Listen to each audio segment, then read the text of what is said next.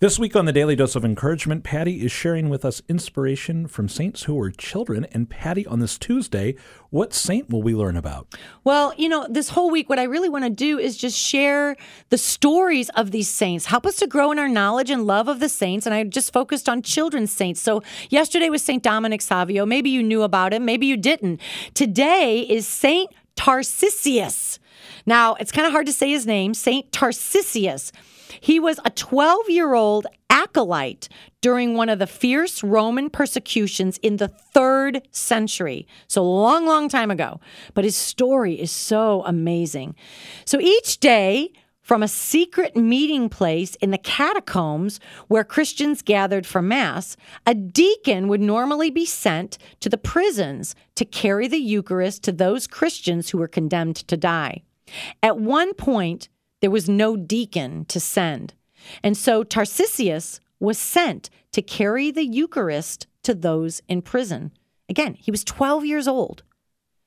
On the Appian Way, he was stopped by boys his own age who were not Christian. They beat him to death. He was buried in the catacombs of St. Callistus.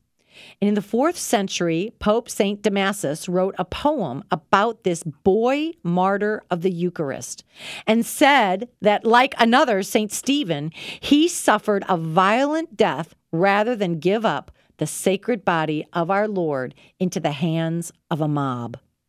Tarsicius is one of the patron saints of altar boys and of first communicants.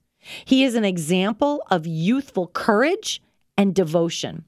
So I want to encourage you to tell these stories of courage and devotion to your children and grandchildren.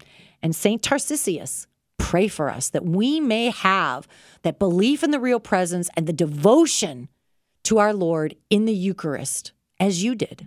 His is a story that I've heard before, but Patty, I want to thank you for sharing him with me and with our listeners the story of St. Tarsicius here on the Daily Dose of Encouragement.